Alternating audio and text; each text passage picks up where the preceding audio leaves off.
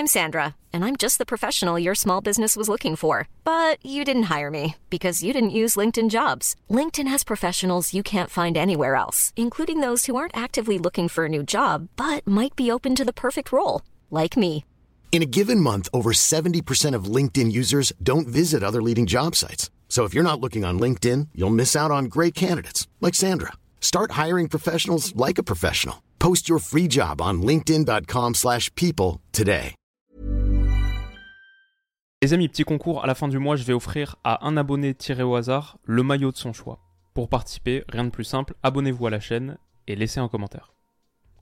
Les amis, bienvenue, j'espère que vous allez tous très bien, très très content de vous retrouver pour cette nouvelle vidéo. Ça faisait longtemps qu'on n'avait pas eu un petit débrief de Coupe d'Afrique des Nations, elle nous avait manqué cette compétition, elle nous a offert de sacrés moments de divertissement ce soir. Deux rencontres, celle de l'Angola, celle du Nigeria, la qualification de ces deux formations dont on va discuter dans cette vidéo. Comme d'habitude, on va se passer toutes les images. Le Nigeria, un doublé d'Ademola Lookman. Victor Osimhen a fait une grosse partie. L'Angola, c'était quelques heures plus tôt et ils ont été très costauds aussi. 3-0, doublé de Gelson Dala, un but bien sûr du très grand Mabululu, ça fait 3-0. Ouais, il y a quelques pronos intéressants dont on va discuter en fin de vidéo. Les matchs se sont plutôt bien passés, aussi parce que je pense que ça va être relatif à une des raisons pour lesquelles certains ont cliqué sur la vidéo. Si vous n'avez pas vu le but de Mabululu encore, cet homme est le divertissement incarné. C'est le petit tweet que j'ai fait juste après le troisième but de l'Angola. Je trouve que pour tous ceux qui l'ont vu en temps réel, on a tous été choqués de la même chose. La finition, n'empêche, son pied, c'était une raquette de tennis. Ouais, moi j'étais mort de rire sur la frappe, elle était tellement spéciale. C'est ça, hop, ça ressemble à pas grand chose vu comme ça au ralenti. Le plan serré est pas le meilleur, je crois pas qu'on ait d'autres. Est-ce qu'on a un autre angle juste là ? La manière dont il le frappe en bout de course, on se reverra une image sur le plan large quand on fera un petit peu le débrief tactique. Mabululu qui se transforme en Luis Suarez, sa finition sur le troisième but, c'est world class. La frappe, il a un tournesol dans la cheville ou quoi, j'ai pas tout à fait compris, mais c'est vrai que c'était très spécial. Ça a en tout cas permis à l'Angola de mettre le dernier clou dans le cercueil de la Namibie, de se qualifier. Si je reviens rapidement sur les quelques tweets de la soirée, on va avoir un sacré quart de finale parce que celui-là, on le connaît déjà, entre Nigeria et Angola. Ça va être vraiment sympa. Je pense que ça va être un sacré match de Coupe d'Afrique. Et bon, notamment parce que Osimhen est en grande forme. Il n'est pas le seul. Aussi, en plein milieu de toutes ces rencontres, est tombée la nouvelle selon laquelle Xavi, après la défaite du Barça contre Villarreal 5-3, 2 buts inscrits dans le temps additionnel, Xavi a décidé de quitter le Barça, d'officialiser son départ en fin de saison. Il s'est passé beaucoup de trucs dans le monde du foot. Mais on va revenir donc sur ces deux rencontres de Coupe d'Afrique et on va commencer par la dernière dans l'ordre chronologique, celle qui vient de se boucler à l'heure où je m'enregistre, le Nigeria donc qui sort le Cameroun. Le Nigeria de Victor Osimhen, grâce à cette victoire 2-0 et grâce à une défense de fer face à des Camerounais, des lions indomptables, totalement domptés, très peu inspirés, 0 tir cadré, aucune tentative on goal, on target pour les Camerounais. Le Nigeria n'a pas forcément été flamboyant non plus, mais ils étaient bien au-dessus. Et honnêtement, ce Nigeria, ils ont montré, c'était un petit peu ce qu'on disait dans la preview de ces huitièmes de finale, ils montrent des arguments d'une équipe qui peut prétendre à faire aller tout au bout et à remporter, je crois, la quatrième Coupe d'Afrique de son histoire. Ils ont toujours la meilleure défense du tournoi avec un seul but encaissé sur ces 4 matchs, donc très costaud le Nigeria. Donc comment est-ce que se présentaient les hommes de José Peseiro? C'était dans un 3-4-3, ça c'est plutôt classique, c'est ce qu'on voit depuis le début du tournoi avec Iwobi et Onyeka, la base de ce double pivot. Le trio titularisé, Moses Simon sur la droite, Ademola Lookman sur la gauche, bien sûr Victor Osimhen en pointe, Ola Aina aussi, le piston droit dont on parle depuis un moment, a fait un très bon match. Et j'ai bien aimé aussi Troost-Ekong, Calvin Bassey en défense centrale. Ça c'était le plan nigérian. Le Cameroun était aussi d'ailleurs dans un système en 3-4-3, peut-être qu'on peut le voir vite fait là. 3 défenseurs centraux, la paire du milieu de terrain ici, les pistons et ce trident de joueurs offensifs. Malheureusement, on ne l'a pas trop vu se mettre en évidence, alors qu'il faisait un super tournoi pour l'instant. 10 occasions créées, le record de cette CAN, 3 passes décisives, il était co-meilleur passeur avant ses huitièmes de finale. Georges-Kevin Nkoudou, Toko Ekambi était sur la droite, il était assez axial ce 3-4-3 et Franck Magré en pointe. Voilà donc pour les hommes alignés. Malheureusement, les hommes de Rigobert Song n'ont pas réussi à produire quoi que ce soit. Tactiquement, c'était assez pauvre et surtout, c'était très très fébrile derrière. Je pense que le contraste n'aurait pas pu être plus saisissant entre ce Nigeria... qui pourtant en début tournoi on disait ils sont un peu déséquilibrés, ils ont un super secteur offensif mais derrière bof, franchement ce Nigeria c'est vraiment la ligne de fer, le rideau de fer derrière, alors que le Cameroun en face ça tremble et par exemple quand ça concède ce corner parce que Nouhou Tolo et le gardien camerounais Fabrice Ondoa se comprennent pas, se parlent pas. Ça ressemble un petit peu à la situation du gardien ghanéen qui avait amené le but de l'élimination ou de la quasi-élimination, mais élimination confirmée plus tard parce qu'ils n'avaient pas pu être meilleurs troisième dans ce petit récap CAN qu'on avait fait, troisième journée de CAN. Donc, corner obtenu par le Nigeria là-dessus. Ouais, entre Ondoa et Lamine Tolo qui avait été assez bon à la dernière Coupe d'Afrique en plus. Il faisait partie de mes chouchous de la dernière Coupe, mais... Là, ça va pas très fort. Rigobert Song, il est furieux. Ce corner donne le premier but du match. L'ouverture du score d'Ajayi, le piston droit nigérian. 1-0, tout le monde célèbre. Il est finalement refusé pour hors-jeu. Comme Ondoa est sorti loin devant sa ligne, et que ça, c'est un truc un petit peu que certains ne savent pas, mais en vrai, la dernière ligne, elle n'est pas formée par le dernier défenseur, elle est formée par l'avant-dernier défenseur, celui qui fixe le hors-jeu. Mais bon, comme la plupart du temps, le gardien est dans son but, on considère que c'est le dernier défenseur, le dernier joueur de champ, mais là, donc, c'est Ondoa qui fixe la ligne de hors-jeu. Donc, ce but, il est refusé, le Cameroun souffle, mais ça ne les a pas vraiment mis dans le match, ça leur a pas permis de proposer quoi que ce soit. Moi j'ai vu, en fait dans ce 3-4-3, j'ai vu surtout deux lignes, un bloc totalement coupé en deux, aucune liaison et aucune communication entre la base de construction et les joueurs offensifs. C'était très très pauvre ce qui était produit avec ballon, alors que le Nigeria, à la récupération, il montrait toutes les caractéristiques qu'on avait soulignées dans la preview, leur capacité à aller exploser dans les grands espaces. Il y a plusieurs équipes de cette CAN qui le font, qui fait ça très très bien. L'Angola dont on va parler tout à l'heure, vous allez voir que c'est très costaud là-dessus, mais le Nigeria, je pense, c'est un peu l'étalon or, le standard or là-dessus. Quand ils partent en transition, quand ils partent en contre, avec leur capacité en plus à faire des différences d'élimination, de dribble, et la menace Victor Osimhen en fer de lance, le meilleur joueur africain, celui qui a été élu meilleur joueur africain il y a quelques mois, c'est très très menaçant. Et bon, ils sont forts parce que ça combine bien ensemble. Je trouve que Lookman, qui a fait un très gros match avec son doublé, il y a une vraie complicité avec Victor Osimhen et justement la relation avec le milieu de terrain. Tout à l'heure, on parlait du fait que le Cameroun s'est coupé en deux. Regardez là le Nigeria, on dirait le nœud papillon d'Ange Postecoglou avec Tottenham. Toujours un gars central avec plusieurs options de passe en oblique. C'est exactement ce que tu veux. Et typiquement, cette relation, cette liaison, je pense que c'est entre Iwobi et Lookman ou entre Onyeka et Lookman. Lookman laisse passer entre ses jambes, feinte de corps, Osimhen est touché, ça peut être un 1-2 absolument magique. Malheureusement, la remise d'Osimhen, elle est un petit peu longue. C'était bien Iwobi qui avait mis ce ballon. La relance d'Osimhen, elle est un petit peu longue, mais ouais, ça c'est des mouvements de qualité, de grande qualité, je trouve, qu'on n'a pas vu beaucoup d'équipes faire dans cette Coupe d'Afrique. Moi, j'essaie de repérer les choses que certains font, que les autres n'arrivent pas à faire. Et typiquement, quand je vois l'emprise que le Sénégal a réussi à avoir au milieu de terrain, entre Lamine Camara, Pape Gueye, Pape Matar Sarr, quand les trois jouent en une touche comme ça et qui a réussi à totalement éteindre une demi-pression adverse, quand je vois ce que le Maroc est capable de faire, la combinaison à l'intérieur du jeu, et puis les appuis sur la largeur avec Hakim Ziyech et surtout Achraf Hakimi, je me dis, ok, bon, ça... personne d'autre le fait. Et il y a des séquences que le Nigeria fait, en vrai personne d'autre le fait dans cette Coupe d'Afrique. C'est un gros morceau, franchement c'est un gros morceau. L'Angola c'est sympa aussi, donc ça va être vraiment un super quart de finale. Mais bref, ils étaient largement au-dessus dans cette rencontre. Ils étaient à l'aise aussi, je trouve, mentalement prêts à jouer cette partie. J'ai vu Ola Aina tenter des petites remises en coup du foulard comme ça. Techniquement ils étaient au-dessus, mentalement ils étaient dans un espace mental confortable, vraiment serein. Et ils ont sorti une très très grosse partition. J'ai bien aimé aussi l'activité de Victor Osimhen qui a été vraiment dans tous les bons coups et qui a marqué ce match de son empreinte. Quand je le vois ici par exemple, 29e minute, faire le repli défensif sur son partenaire de Naples, Zambo Anguissa, regardez, il est juste là sur le coin de l'écran, on le voit arriver là, en bordure d'écran. On le voit débouler au triple galop pour faire de la pression, pour venir sur le porteur, chipper le ballon. Peut-être qu'il connaît très bien Zambo Anguissa, peut-être que voilà, lui, son pote de Naples, il a une bonne compréhension de ses déplacements.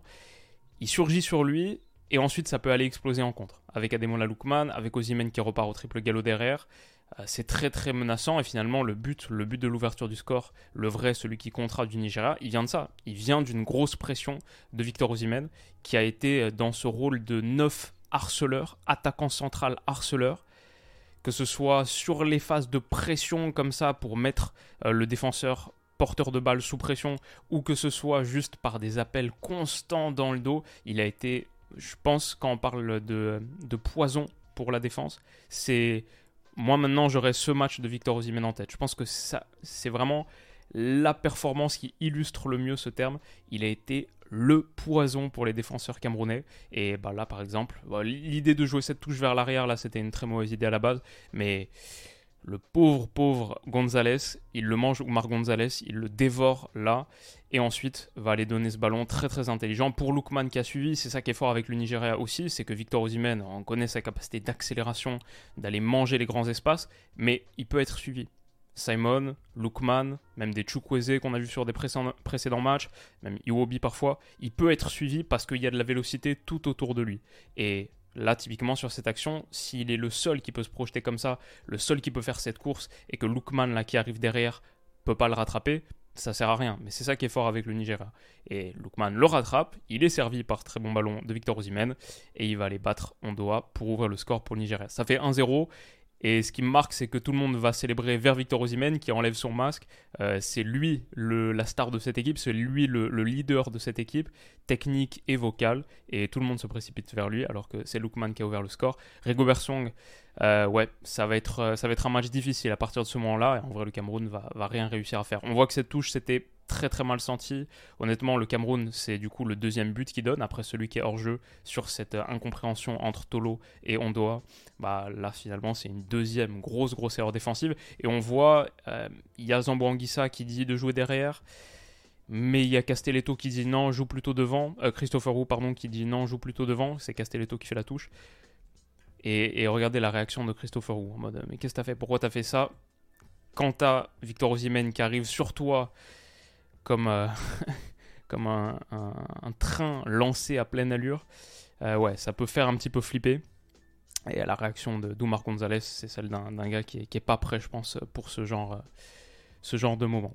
Ouverture du score donc du Nigeria. Victor Osimhen, on le voit à plusieurs reprises sur ses appuis, les genoux fléchis, il est un petit peu à court de souffle parce qu'il y a eu une débauche d'énergie fantastique. Ce que j'ai bien aimé aussi dans ce match, on a senti que c'était un Nigeria-Cameroun, une rencontre qui a été 3 fois auparavant une finale de Coupe d'Afrique.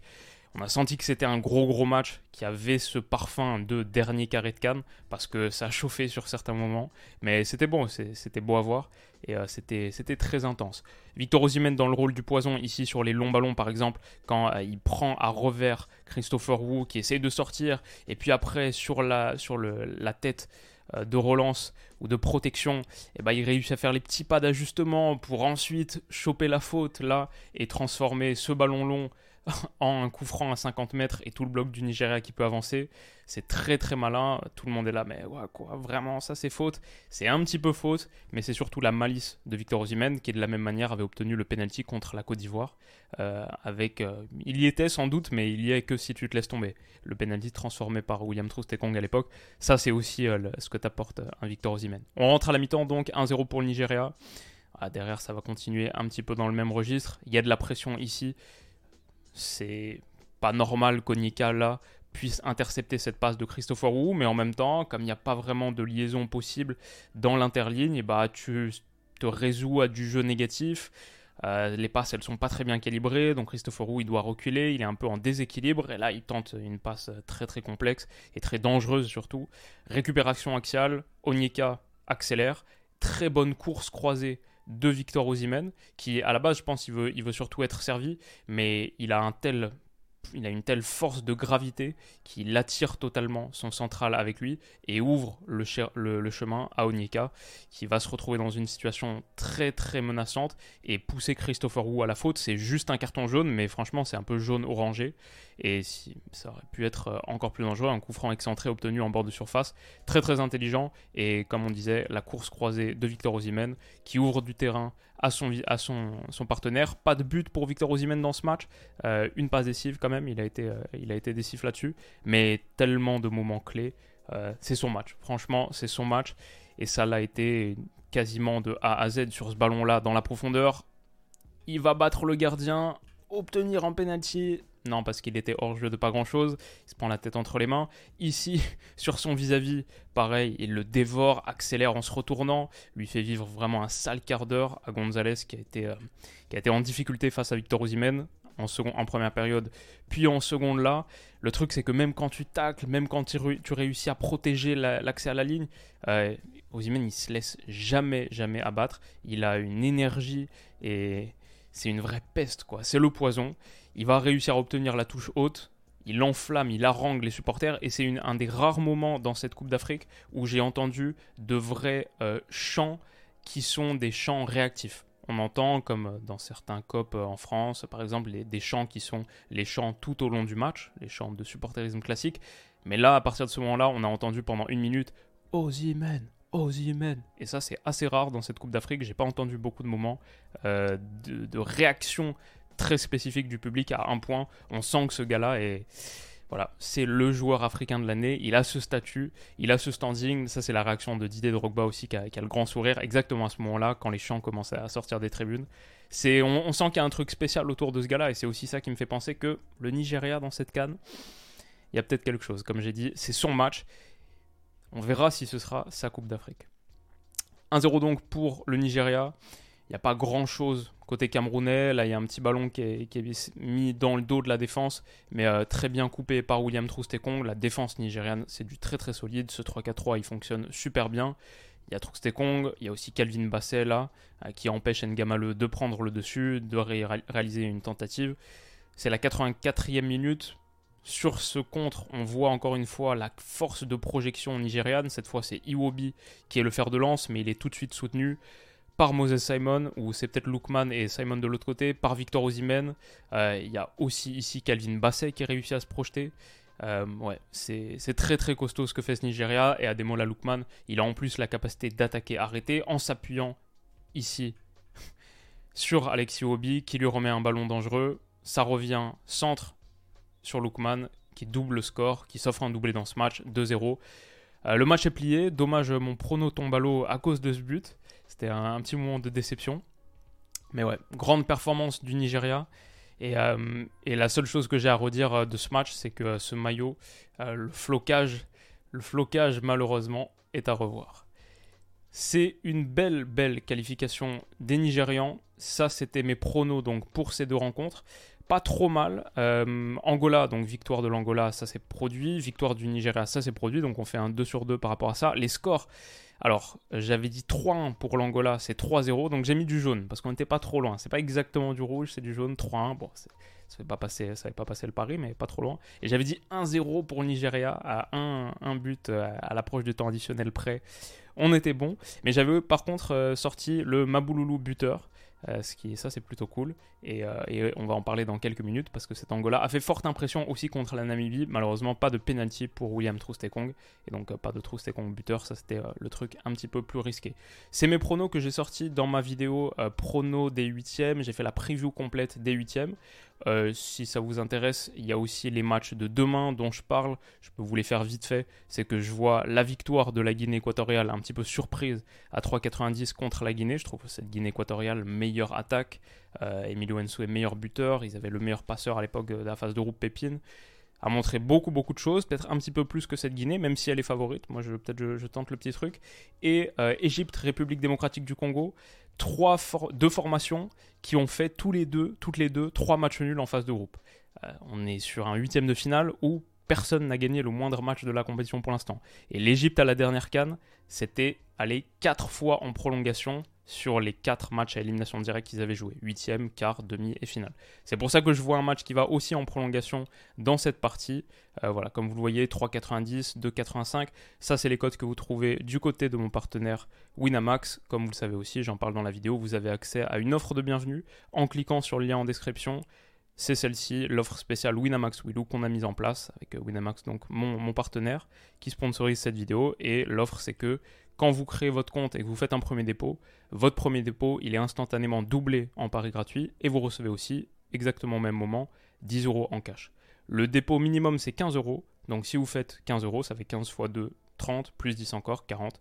15 € qui sont devenus 40 € avec lesquels vous pouvez parier. C'est sur Winamax, donc si vous le faites, déjà pas obligé de le faire pour kiffer ces gros matchs de CAN, mais si vous le faites, soyez majeur, c'est totalement interdit aux mineurs, et mettez plutôt des petites sommes parce que les pronos d'hier, d'aujourd'hui sont passés, ceux de demain sont peut-être un petit peu plus risqués, puis juste en général, le foot est bien sûr par nature imprévisible. Voilà pour cette section et pour le Nigeria. Le deuxième match, c'était le premier de la journée. C'est l'Angola ou c'est le Brésil, ou c'est le Brésil 70. Très très grosse performance des Angolais qui m'ont vraiment fait plaisir. Je les voyais faire un gros match face à cette Namibie qui me semblait assez faible, mais ils ont été presque au-delà de mes espérances. Mabululu, c'est peut-être en train de devenir mon joueur préféré, en tout cas c'est mon joueur du mois de janvier, et tellement kiffant. Cette équipe dans l'ensemble fait vraiment kiffer. Mabululu énorme, Gelson Dala fantastique, qui s'est offert donc un doublé plus une passe décisive.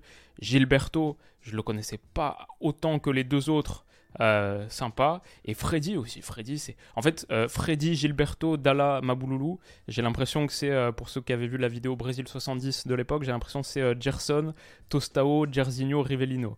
Il n'y a pas de Pelé, ok, mais ouais, c'est vraiment sympathique.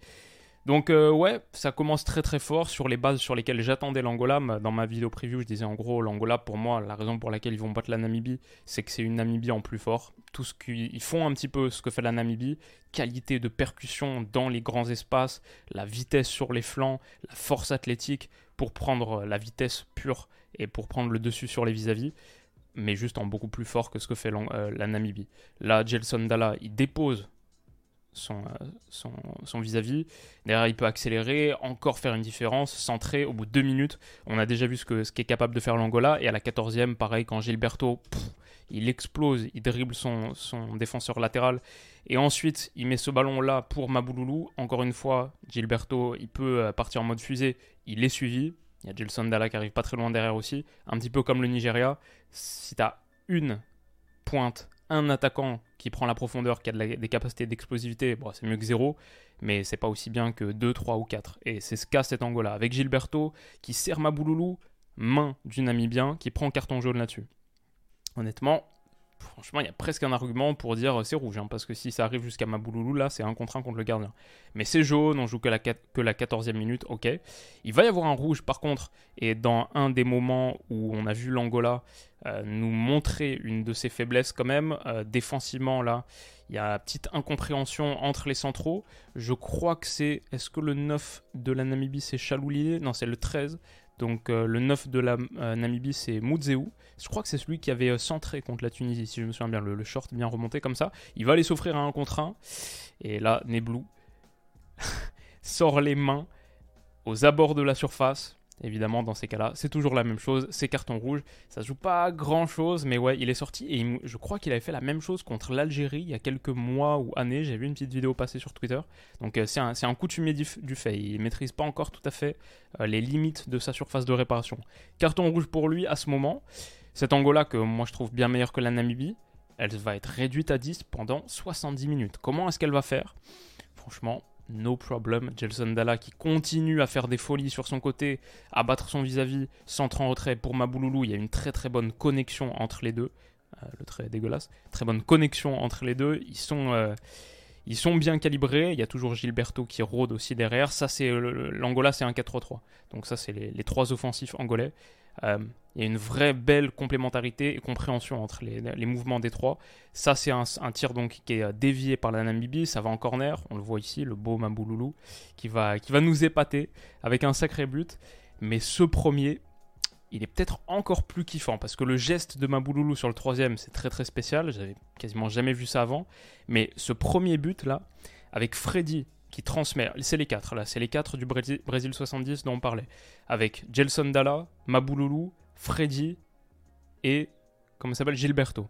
J'aime bien aussi les équipes lusophones parce que souvent il y a un nom à retenir, c'est plus facile que d'autres. Mais donc Freddy qui transmet à Gilberto, il va pénétrer un petit peu intérieur, se réaxer un petit peu intérieur avec un petit geste, et là il sort. Franchement, c'est une des passes de cette Coupe d'Afrique. Il y a eu de belles passes, hein. Il y a eu de très très belles passes sur cette CAN, notamment celle du Namibien contre la Tunisie en ouverture du tournoi, dont on parlait tout à l'heure. Mais cette passe-là, c'est presque une passe aveugle de Gilberto.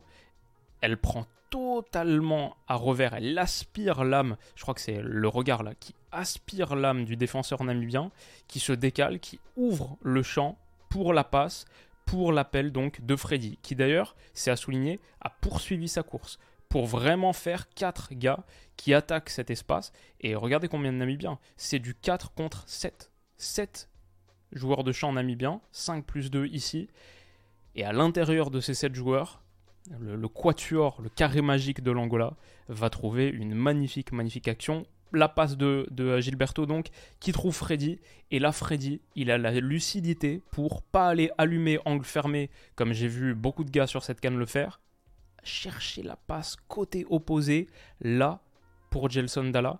Je crois qu'il sait qu'il est là, il lève même pas la tête, mais il sait que Gelson Dala là va prendre l'espace dans le dos de son défenseur. C'est magnifique, franchement le but il est absolument superbe. 1-0 pour l'Angola, les deux qui pointent, qui font la célébration Lisandro Lopez, on va dire que c'est celle-là, un de mes joueurs préférés. Et bien sûr, Gilberto il dit ouais mais regarde, toutes les célébrations, vous savez à quel point je kiffe analyser les célébrations. Toutes les célébrations sur ce match, elles m'ont tué, parce que là Gilberto il dit ouais c'est bien les gars, mais c'est pas comme ça qu'on célèbre en Angola, venez on va danser. Parce que les Angolais, ils kiffent danser, ça c'est les vidéos qu'on voit sur Twitter depuis le début de la compétition, avant chaque match ils arrivent avec l'enceinte et ils sont dans les couloirs du stade et ça démarre par une procession de 2 minutes, c'est génial, j'adore. Mais il dit ouais mais c'est bien tous les deux, mais là on va danser, donc ils dansent pour la célébration, ok, on revoit la passe là qui est superbe, lumineuse, vraiment magique, et celle-là aussi top. Dans la foulée, l'Angola sur ce ballon long dans le dos pour Mabululu, l'Angola va réussir à faire passer les Namibiens à 10, parce que le gars qui a pris un carton jaune tout à l'heure pour sa main, il est fautif là, il fait la faute sur Mabululu qui est parti dans la profondeur, il prend son deuxième jaune, rouge. Non seulement l'Angola a marqué le premier but à 10 contre 11, mais la Namibie, elle, passe à 10. Au Congo, donc exclu, Mabululu, oui, il y a carton effectivement. Et sur le coup franc qui suit cette action donc, coup franc tapé par Freddy, deuxième passe décisive pour lui, et deuxième but pour Gelson Dala, la tête à 8 mètres, qui prend à revers le gardien namibien Casapois. 2-0 juste avant la mi-temps, encore la célébration Licha, et puis après la célébration R9, Titi. On cire la chaussure, on l'embrasse même apparemment, Gilberto, et c'est un vrai maître des célébrations aussi. Et en seconde période, c'est là le moment lumière de Mabululu. Cette passe de Gelson Dala, j'étais tellement content parce que c'était mon prono buteur pour le match et j'avais hésité de ouf, j'en parlais dans la vidéo preview avec Gelson Dala. J'étais vraiment entre les deux, je fais non, allez, je vais partir sur Mabululu quand même, le Bafé Gomis local pour sa célébration panthère qu'il n'a pas encore sorti d'ailleurs, qu'il n'a pas sorti sur ce match. Et du coup, quand je vois Gelson Dala qui plante un doublé, j'avoue, je l'avais un petit peu mauvaise. Heureusement, Dala est aussi généreux, transmet dans la profondeur, lance Mabululu en profondeur. 1 contre 1 contre le gardien, mais il y a des Namibiens qui reviennent sur lui. Il faut vraiment voir l'action en plan large pour saisir à quel point c'est spécial comme geste. Mais vraiment, ouais, le gars sur Twitter avait totalement raison. Il sort la raquette de tennis et il réussit un truc fouetté comme ça en pleine course. C'est un geste technique très franchement en pleine course, parce que si c'est sur une passe en retrait et ensuite tu la tapes un peu, je sais pas, à la Toni Kroos ou à la Kimmich et tu essaies de la placer avec un petit truc lifté bas, ok, mais là c'est en pleine course, très très spécial comme geste, mais il met l'effet qu'il faut pour aller on dirait je sais pas, j'ai jamais joué à ce jeu, mais j'imagine que c'est à ça que ça ressemble. Le jeu de foot Mario Striker, là, des frappes avec un effet démentiel comme ça, pour aller lécher le poteau opposé. ça fait poteau rentrant, c'est une magnifique finition. On pensait pas forcément qu'il avait ça dans ses cordes, mais Mabululu est un homme surprenant. Les célébrations, je vous avais promis à l'analyse des célébrations. En fait, il est tellement dans son truc qu'il y a son partenaire là qui vient lui sauter dessus, il se penche. Et là, ça aurait pu être très très dangereux. Le gars, il s'explose la tête sur le sol. Il fait la bascule complète. Ouais, c'est... Attention, ça aurait pu être très dangereux de Mabululu, mais le gars est tellement dans son groove. Il s'en fout, il sort sa meilleure danse. Pour moi, c'est le divertissement de la compétition, ce gars. Il est génial, super footballeur et visiblement super homme, en très grande forme, qui a sorti toute la panoplie de célébrations. C'était un beau moment. 3-0 donc pour l'Angola, qui est une belle équipe, une fraîche équipe. Angola-Nigéria, ça va être un super match. Et j'ai vraiment passé une très très bonne journée de Coupe d'Afrique. Donc rendez-vous demain pour le choc des Guinées. Guinée équatoriale contre la Guinée-Conakry, la Guinée normale. Et Égypte-RDC, ça aussi qui va être une sacrée partie. Passez un très très bon samedi soir, un excellent dimanche. J'espère que votre week-end se passe bien. Et on se dit à demain. Bisous.